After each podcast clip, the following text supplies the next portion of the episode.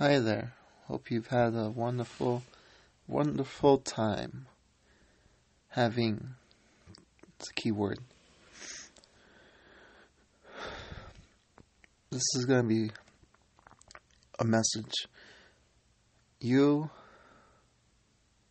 whatever you think you're going to do that's so much eh, fun, so much whatever you think, whatever's out there that, that you could possibly do to enjoy, you have to realize that right now, that's number number zero, not even number one, number zero thing that's priority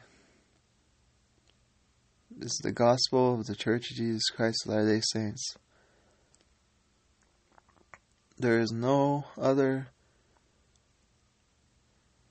true gospel out there. No other truth. That's my message for today.